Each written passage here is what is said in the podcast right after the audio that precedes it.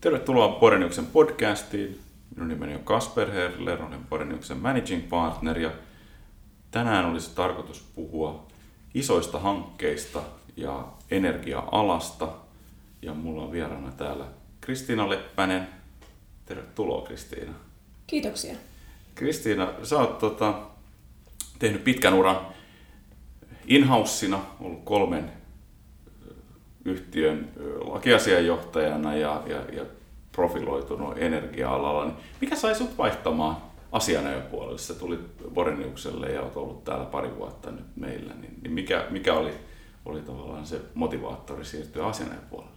No mun osaltahan kyse oli ehkä siitä, että mä palasin juurilleni. Mä itse aloitin urani aikoinaan asianajotoimistosta 90-luvulla ja tota, olin melkein seitsemän vuotta asianajan, asianajotoimistohommissa, kunnes mä siirryin sitten tota, ensimmäiseen yritysjuristipaikkaani. Ja koko ajan ajattelin, että se on yksi mahdollisuus. Ja nyt tavallaan niin kuin aika oli kypsä sille, että niitä asioita, mitä oli vuosien saatossa oppinut tuolla yritysmaailmassa, niin niitä oli nyt sitten hyvä lähteä täällä toteuttamaan vähän toiselta näkökannalta. Joo, ja anekdoottina työskenneltiin yksi kesä vierekkäisissä työhuoneissa Kyllä. siinä aikana, että niin, Joo, niin siitä on aika, taas kohtaan. Kyllä, siitä on aika kauan aikaa. Joo. No tota, jos mä väittäisin, että energia-ala elää renesanssia ja uutta tulemista, niin onko mä väärässä vai oikeassa? Um, mun mielestä sä oot sekä että. Siis um, energiahan kiinnostaa nykyään valtavasti, koska nyt tulee niin paljon uutta teknologiaa, uh, tulee uutta kaikkea energiankulutuksen säästämiseen liittyvää teknologiaa, uutta tapaa tehdä energiaa. Uh, siinä mielessä on tulee todella paljon uutta. Uh, samanaikaisesti niin se tilannehan ei ole muuttunut mihinkään. Siis sitä on tapahtunut koko ajan, että tota, Euroopassa poistuu vuoteen 2040 mennessä yli 600 gigawattia tota, kapasiteettia. Ja se, paitsi sen poistuvan lisäksi, niin lisäksi lisätarvetta on yli 300 gigawattia. että niin kun jotain täytyy tehdä. Ja nyt tietysti kaikki nämä ilmastolliset, ympäristönsuojelulliset näkökannathan on nostanut päätään ihan valtavasti. Ja tähän ollaan kehittämässä uusia ratkaisuja, että ongelma on niin kuin vanha ja tota, koko ajan tulee uudenlaisia ratkaisuja. Että mä väittäisin, että sekä että. Niin aivan. Ja sitten haasteena on se, että, että hintataso on tällä hetkellä energiamarkkinoilla niin matala, että kaikki tuotantomuodot eivät ole kannattavia. Ja, ja, ja se, jos uusi investointeja pitäisi tehdä, niin, niin se sanoo itsessään, itsessään, että haastavaa on tehdä investointeja ympäristössä, jossa, jossa hintataso on niin matala. Kyllä, ja Suomessahan perinteisesti nämä investoinnit on pitkälti ollut erilaisten tukien ja yhteisten varojen varassa. Niin kyllä tämä on oikeasti aika haastava Joo. ympäristö.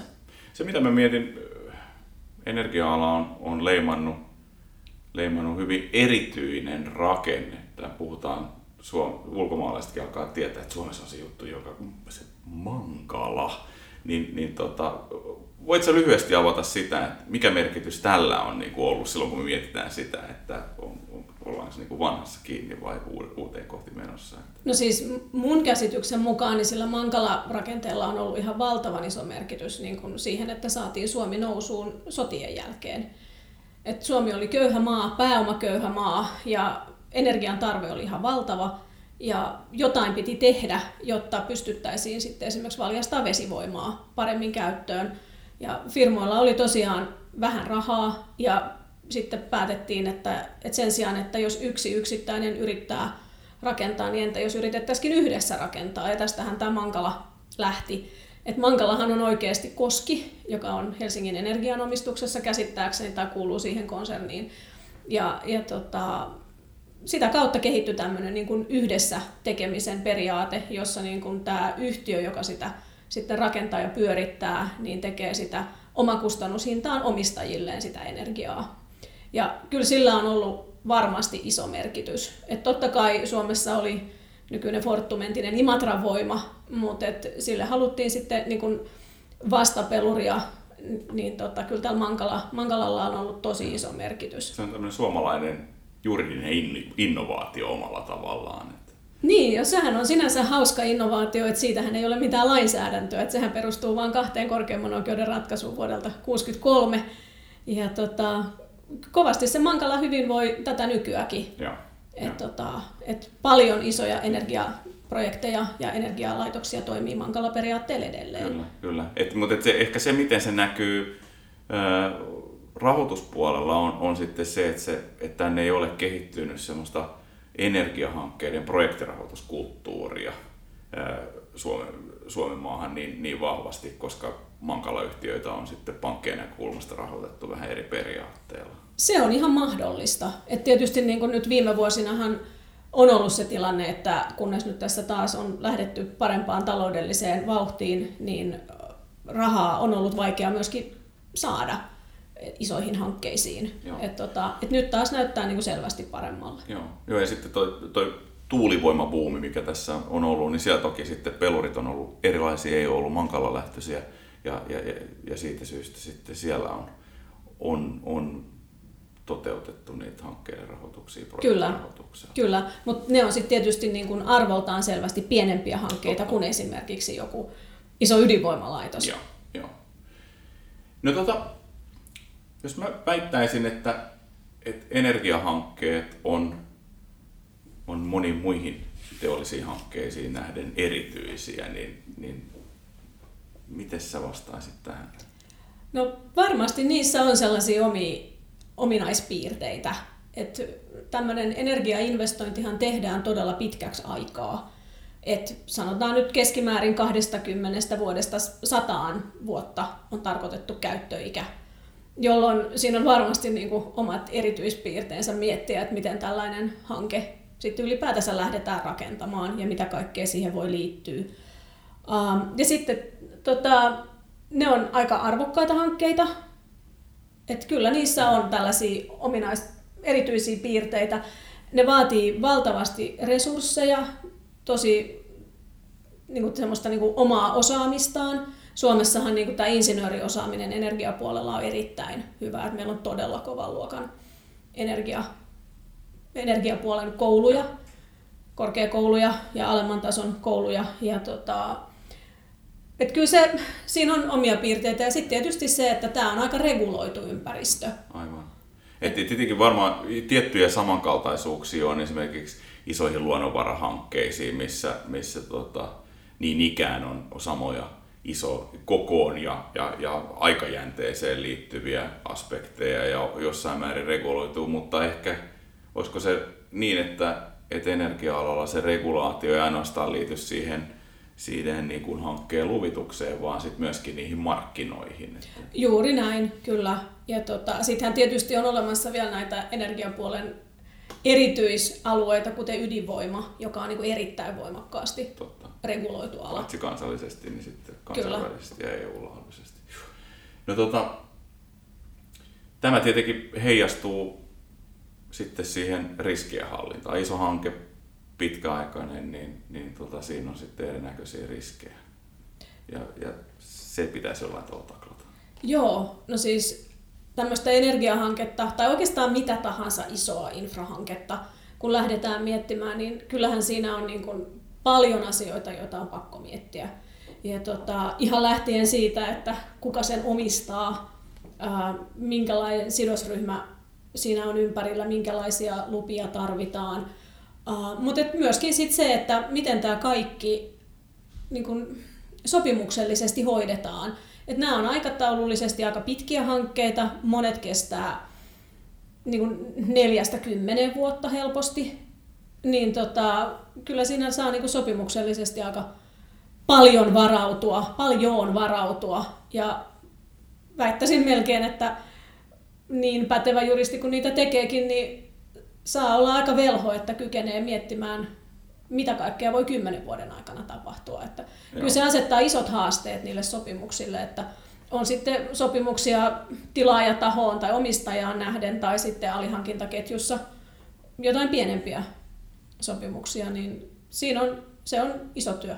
Joo, ja varmaan kukin, kukin, toimi, kukin iso, ison hankkeen toimitussopimus niin kuvastaa sen oman ajan riskikuvaa jos niitä katsotaan niin kuin vuosikymmenten jälkeen sitten taaksepäin. Ja, ja tota, yksi sellainen mm, ajankohtainen ja mielenkiintoinen kysymys liittyy siihen, että mitkä riskit ovat tällä hetkellä pinnalla ja, ja oikeastaan siihen liittyen niin mä uskaltaisin väittää, että, että soft is the new hard, eli, eli että meillä on isojen hankkeiden genreissä niin nousemassa yhä enemmän sen tyyppisiä riskejä kaikista dominoivimmiksi riskeiksi, jotka aikaisemmin on mielletty, mielletty vähän pehmeiksi semmoisissa asioiksi, jotka ei ole keskiössä. Et jos aikaisemmin ollaan keskitytty juridisiin riskeihin, teknisiin riskeihin ja taloudellisiin riskeihin, niin tänä päivänä nostaa muun tyyppiset uudet näkökulmat päätänsä, joita aikaisemmin ei ole varsinaisesti hallittu. Miten se tähän? Joo, siis musta tuntuu, että sä oot aika, aika jäljillä. Uh, mä oon nyt itse tehnyt näitä tämän tyyppisiä hankkeita kohta 20 vuotta. Ja tämän 20 vuoden aikana niin onhan tämä sopimuskulttuuri Suomessa ja ulkomailla kehittynyt ihan valtavasti. Kyllä. Ja niin kun, kukin aika on tuonut semmoisia niin omia asioitaan lisäksi sinne sopimuksiin. Ja yksi semmoinen ihan niin kuin viimeaikainen kehitys on tietysti ollut se, että siellä varaudutaan asioihin, kuten no ympäristöriskit on ollut jo pitkään pinnalla, että niitä on pyritty hanskaamaan, mutta nykyään valveutunut sopimuksen kirjoittaja niin haluaa sinne lauseita siitä, että, että jos toinen osapuoli syyllistyy joihinkin tämmöisiin esimerkiksi lahjomiin tai lahjoman antoihin, niin, tota, niin että niistä on erityisiä seuraamuksia usein. Tällaisia compliance-näkökulmia on tullut sinne.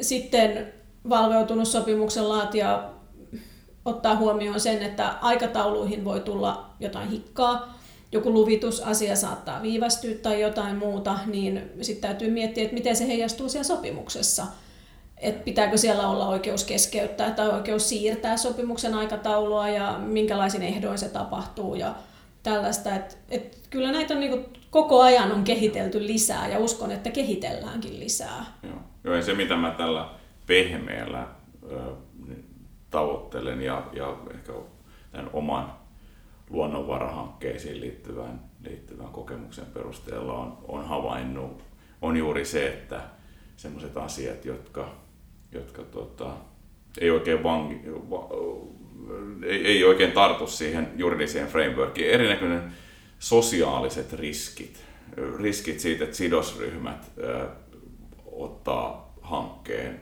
tikunnokkaan ja, ja tuota, lähtee voimakkaasti vastustamaan hanketta, mikä ei sinänsä, mitä voi, voi tosin tehdä niin kuin juridisten prosessien kautta, mutta pystyy myöskin tekemään median sosiaalisen median kansalaisvaikuttamisen keinoin ja sitä kautta sit saada poliitikot huomioimaan tämän ja mitä poliitikot tekee, kun, kun he huomaavat, että joku asia on, on pinnalla mediassa. No, poliitikot säätää lakeja ja, ja, ja, ja sitä kautta sit myöskin pehmeät asiat voivat muuttua sitten myöskin juridisiksi näkökohdiksi, vaikka eivät aikaisemmin sitten ole, ole olleet. Niin, niin tämän tyyppiset asiat, niin mainitsit tuossa just aikatauluriskit ja, ja, ja, ja mun kokemuksen perusteella niin tämmöiset sosiaaliset näkökohdat niin voivat olla niitä keskeisiä triggereitä, jotka laukaisee ison vastustuksen hankkeelle ja sitä kautta sitten heijastuu,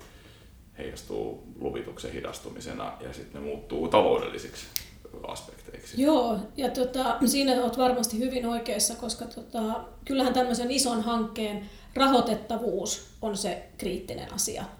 Et, et jos sille hankkeelle ei rahaa saada, harvoinhan näitä suoraan taseesta maksetaan, Joo. että niille hankitaan rahaa Suomesta ja ulkomailta. Ja rahoittajat seuraa nykyään todella tarkkaan tämmöisiä, niin tämmöisiä pehmeämpiäkin arvoja.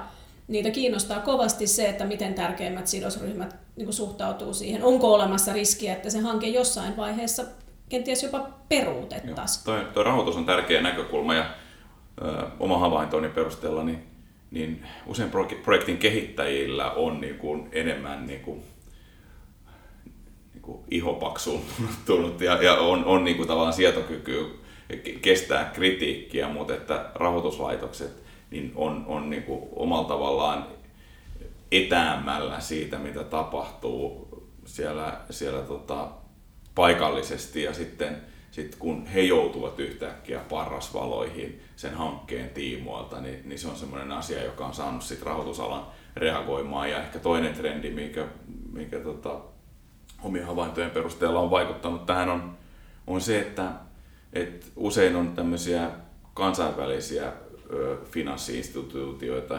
international financial institutions mukana, ja niissä on sitten taas se poliittinen komponentti, Maailmanpankki tai Pohjoismainen investointipankki tai Euroopan investointipankki, jossa on sitten kuitenkin jäsenvaltio on, on, on siinä niin kuin mukana ja he, he rahoittaa usein yhdessä projektirahoituspankkien kanssa. Niin sitä kautta niin tämä on lähtenyt vyörymään sinne projektirahoituspankkeihin. Tänä päivänä meillä on esimerkiksi Equator Principles, joka säätelee hyvin paljon, ottaa huomioon erinäköisiä sosiaalisia hankkeita, koska kansalaisjärjestöt on tajunnut sen, että pankit on itse asiassa semmoinen niin kuin, tapa päästä vaikuttamaan nopeasti ja keskeisesti siihen, että minkä, mikä on se hankkeen rahoitettavuus. Ja sitä kautta on ollut nopeampi, se on ollut fast track siihen, että pystyy saamaan aikaiseksi muutoksia.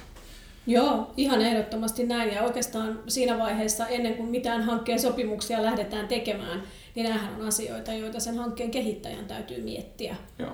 Et ihan kaikkien näiden muiden asioiden lisäksi, niin Joo että minkälaisia kansalaisjärjestöjä kenties on olemassa, kuinka ne tulee tähän suhtautumaan, onko odotettavissa vastustusta, ketkä on kriittisimmät poliitikot, kuinka heidän kanssaan kannattaa riittävän hyvissä ajoin jakaa tietoa ja ylipäätänsä tämmöinen niin kuin avoin tiedottaminen, missä annetaan mahdollisuus saada niin kuin ajallisesti ja asiallisesti oikeaa tietoa on nykyään ihan siis kriittisessä joo, asemassa. Joo, se, ehkä se projekti, siis projektikehityksen se aikajana on vähän muuttunut. Et, et aikaisemmin on pystynyt kulisseissa valmistelemaan hanketta aika pitkään ja sitten sitä niin kun otetaan näitä näkökohtia sitten mukaan matkan varrella, mutta tänä päivänä juuri nämä sosiaaliset aspektit nousee heti pinnalle. Heti kun joku hanke ylittää julkisuuskynnyksen, niin ryhdytään jo keskustelemaan siitä, että miten se aikakausi sitten, kun se on ollut valmis ja miten kaikki asiat, että, että mediassa ja kansalaisten keskuudessa, niin mennään hyvin nopeasti. Vaikka kaikki asiat on vielä hyvinkin paljon auki, niin, niin haluttaisiin hirveästi tietoa. Jos yhtiö on sitten vielä vasta niin kuin housut kintuissa sitten sen suhteen, eikä ole se tiedottaminen niin kuin valmis, eikä ne, sidos, ne, ne, ne verkostot on rakennettu siinä vaiheessa, niin, niin se, se voi sitten heijastua vaikeuksina, jotka, jotka, niin kuin he, jotka kulkee sitten sen hankkeen mukana. Just näin. Ja kyllä niitä sidosryhmien kiinnostaa kovasti ihan paikallisella tasolla, että, että kuinka tätä pientä kapeaa tietä sitten aikoinaan tulee kulkemaan niin ja niin monta rekkaa vuorokaudessa ja mitä tapahtuu meidän lapsille, kun ne kulkevat tätä tienlaitaa tässä kouluun. Että se lähtee ihan hirveän semmoisista pienistä ja käytännöllisistäkin asioista, joita täytyy pystyä ratkaisemaan ja joihin täytyy löytyä sellaisia niin kuin, hyviä tapoja hoitaa, jotta sitten ei saa semmoista tarpeetonta badwillia. Joo, joo, joo se, se on tota, Mm. Et se, se, mikä on, on tässä ehkä se mielenkiintoinen on, että, tämä ei ainoastaan nämä näkökulmat koske nyt infrahankkeita ja, ja energiahankkeita, vaan on, on näköpiirissä se, että tämän tyyppiset uudet päätänsä nostavat pehmeät aspektit nousee esiin myöskin yritysjärjestelyissä, että, että pääomasijoittajien puolella niin, niin, niin tota, ollaan kiinnostuttu luotu omia tämmöisiä ESG-standardeja, että kyllä nämä näkökulmat, että, että, että, että niin tavallaan se, se vanha, se tekniset, juridiset ja rahoitukselliset näkökohdat, ne on, se on niin kuin hallittu aika hyvin, mutta tämä puoli nostaa päätänsä. Ja miten kehittää sitten niitä riskienhallintavälineitä, joilla tätä pystytään hallinnoimaan, niin se on ehkä yksi sellainen niin kuin polttava kysymys. Joo, olet ihan oikeassa tuossa, että mä oon jonkun verran istunutkin näiden ulkomaalaisten infrasijoittajien kanssa – jotka hakevat sijoituskohteita esimerkiksi Suomesta ja Skandinaviasta, niin kyllä heille on, niin kuin monille on ihan hirvittävän tärkeää, että minkä tyyppistä niin kuin sijoituskohdetta he hakee. Ja on, niillä on olemassa ihan sellaisia niin tarkkoja spekkejä, että me emme mene tähän mukaan, koska tässä on jotain sellaista, joka ei ole meidän strategian ja arvojemme mukaista. Siis ihan laillisesta liiketoiminnasta puhutaan, mutta ne on hyvin profiloituneita esimerkiksi tota, johonkin tiettyyn esimerkiksi tuulivoimaan, että he menevät mukaan vaan tuulivoimaan tai aurinkovoimahankkeeseen. eivätkä sitten lähde katsomaan mitään muuta. Joo. Ja siis vastaavia on sitten muitakin tällaisia. Ehkä mielenkiintoinen jatkokysymys, mikä tähän liittyy, on se, että minkälaisia uusia valmiuksia, mitä tämä vaatii niin kuin projektijuristilta, energiajuristilta, tämän tyyppiset uudet pehmeiden näkökulmien muuttuminen niin kuin koviksi? No, tämähän nyt vaatii oikeastaan mun mielestä ihan hirveästi sitä kykyä nähdä iso kuva. Et ennen kaikkea se, että sä ymmärrät, että se, että sä teet täydellisen sopimuksen, niin se ei ole kuin pieni osa sitä niin kuin koko, kokonaisvaltaista riskinhallintaa. Vaikka sitäkin tarvitaan. Sitäkin tarvitaan ihan ehdottomasti ja ilman sitä... Huonoja sopimuksia. Juuri näin. Et ilman sitä niin kuin erittäin hyvää sopimusta niin ei kannata, niin kuin, semmoista juristia ei kannata palkata, joka ja. ei osaa tehdä hyviä sopimuksia. Mutta kyllä se vaatii sitä, että ymmärtää niitä niin kuin muitakin siihen strategiseen suunnitteluun liittyviä komponentteja, että ymmärtää justiinsa aikataulujen merkitystä ja ymmärtää luvitukseen liittyviä asioita ja ymmärtää sitä, että kuinka nämä NGO, tai siis kansalaisjärjestöt, voivat vaikuttaa, mihin kaikkeen ne voivat vaikuttaa ja se oikeasti että näkee sen ison kuvan. Niin, joo. Se, se, se, tämä herättelee niin kuin sen tyyppistä näkemystä siitä, että, että projektijuristin, projektien kanssa tekee, niin kuin käytännössä työskentelevä juristi, niin on vaikea ää, ottaa askelia taaksepäin ja vetäytyy, pistää kädet puuskaan, niin, niin mitä liittyy viestintään. Et, et pitää jollain tavalla olla mukaan kytkettynä siinä, siihen projektin viestintään, ymmärtää ne viestit, jotta pystyy niin kuin myöskin osallistumaan sit siihen, siihen viestinnän kautta tapahtuvaan riskienhallintaan. Vaikka toki on niin kuin viestinnän alan ammattilaisia, mutta että se, se että se semmoinen niin kuin, sosiaalisen toimiluvan lunastaminen tämmöisenä niin kuin käsitteenä, niin että se, se heijastuu sitten myöskin siinä juridisessa työssä, että, että juristi ei voi enää tänä päivänä vaan juristaa, että joku on pelkästään muodollisen jurist, juridinen kysymys, vaan siihen liittyy sitten aina nämä sosiaaliset riskit ja, ja, ja yrityksen arvot ja kulttuurit ja miten haluat viedä sitä hanketta eteenpäin. No niin, tämän vilkkaan keskustelun jälkeen niin, niin tota, mulla on ollut tapana pyytää vieraalta täällä tiivistämistä. Ja, ja, mitkä sä, Kristiina, haluaisit, jos kolme pointtia pitäisi tästä vetää yhteen, niin mitkä kolme sulla nousee päällimmäiseksi? No tässähän nousi esiin todella monta asiaa. No se on totta. Mutta jos tässä nyt niin kolme näistä pitää valita, niin ei nyt sitten missään erityisessä järjestyksessä, niin kyllähän mä olen kovasti sitä mieltä, että tämä kokonaisvaltainen riskien hallinta on asia, jota vaan kaikissa isoissa hankkeissa, on ne nyt sitten infraa tai energiaa tai vaikka yritysjärjestelyjä, niin sen merkitys vaan kasvaa. Ja, ja tota, myöskin nämä tämmöiset uuden tyyppiset riskit on arvioitava siinä kokonaisvaltaisessa riskien hallinnassa ja mietittävä niille sitten omat planinsa että jos semmoiset lähtee toteutumaan ja kuinka niitä pystytään estämään. Ja. Niin tämä on varmasti yksi. Ja tota, no sitten se, mistä aloitettiin, niin moni asiahan täällä niin kuin energiapuolella on pysynyt hyvin vakaana ja samana, mutta toisaalta niin maailma kehittyy nykyään yhä kiihtyvämpää vauhtia. Ja tota, kyllähän tämä tämmöinen niin energiamarkkinalla tapahtuva murros heijastuu ihan todella moneen asiaan. Tulee uusia pelureita, uudenlaista teknologiaa, uuden tyyppisiä rahoitusratkaisuja, niin kyllähän tämä näkyy, että ne sellaiset niin vanhat blueprintit ei oikein toimi välttämättä enää. Paljon puhutaan disruptiosta, niin ehkä täälläkin on sitten Ehkä tässä on. Mä, dis, disruptio on sellainen sana, mitä mä yritän olla käyttämättä. Mä enemmän ajattelen, että tässä on niin kuin valtavasti mahdollisuuksia. Joo, joo. Ja tota, niin kyllähän tämmöinen niin murros heijastuu niihin kokonaisjärjestelyihin, rahoitukseen, se heijastuu riskien hallintaan, se heijastuu sopimuksiin, se heijastuu kaiken kaikkiaan tämmöiseen hankkeeseen kokonaisuudessaan. Ja sitten tietysti tämä kolmas asia, jonka pakko nyt nostaa tässä esiin, oli tämä sun väittämässä tästä soft is the new hard. Ja tota, se on aika kova väittämä. Ja tota, mä oon myöskin sitä mieltä, että nämä uuden tyyppiset asiat, niin vaatii uusilta tai nykyisiltä juristeilta ja tulevilta juristeilta ihan valtavasti uudenlaisia valmiuksia.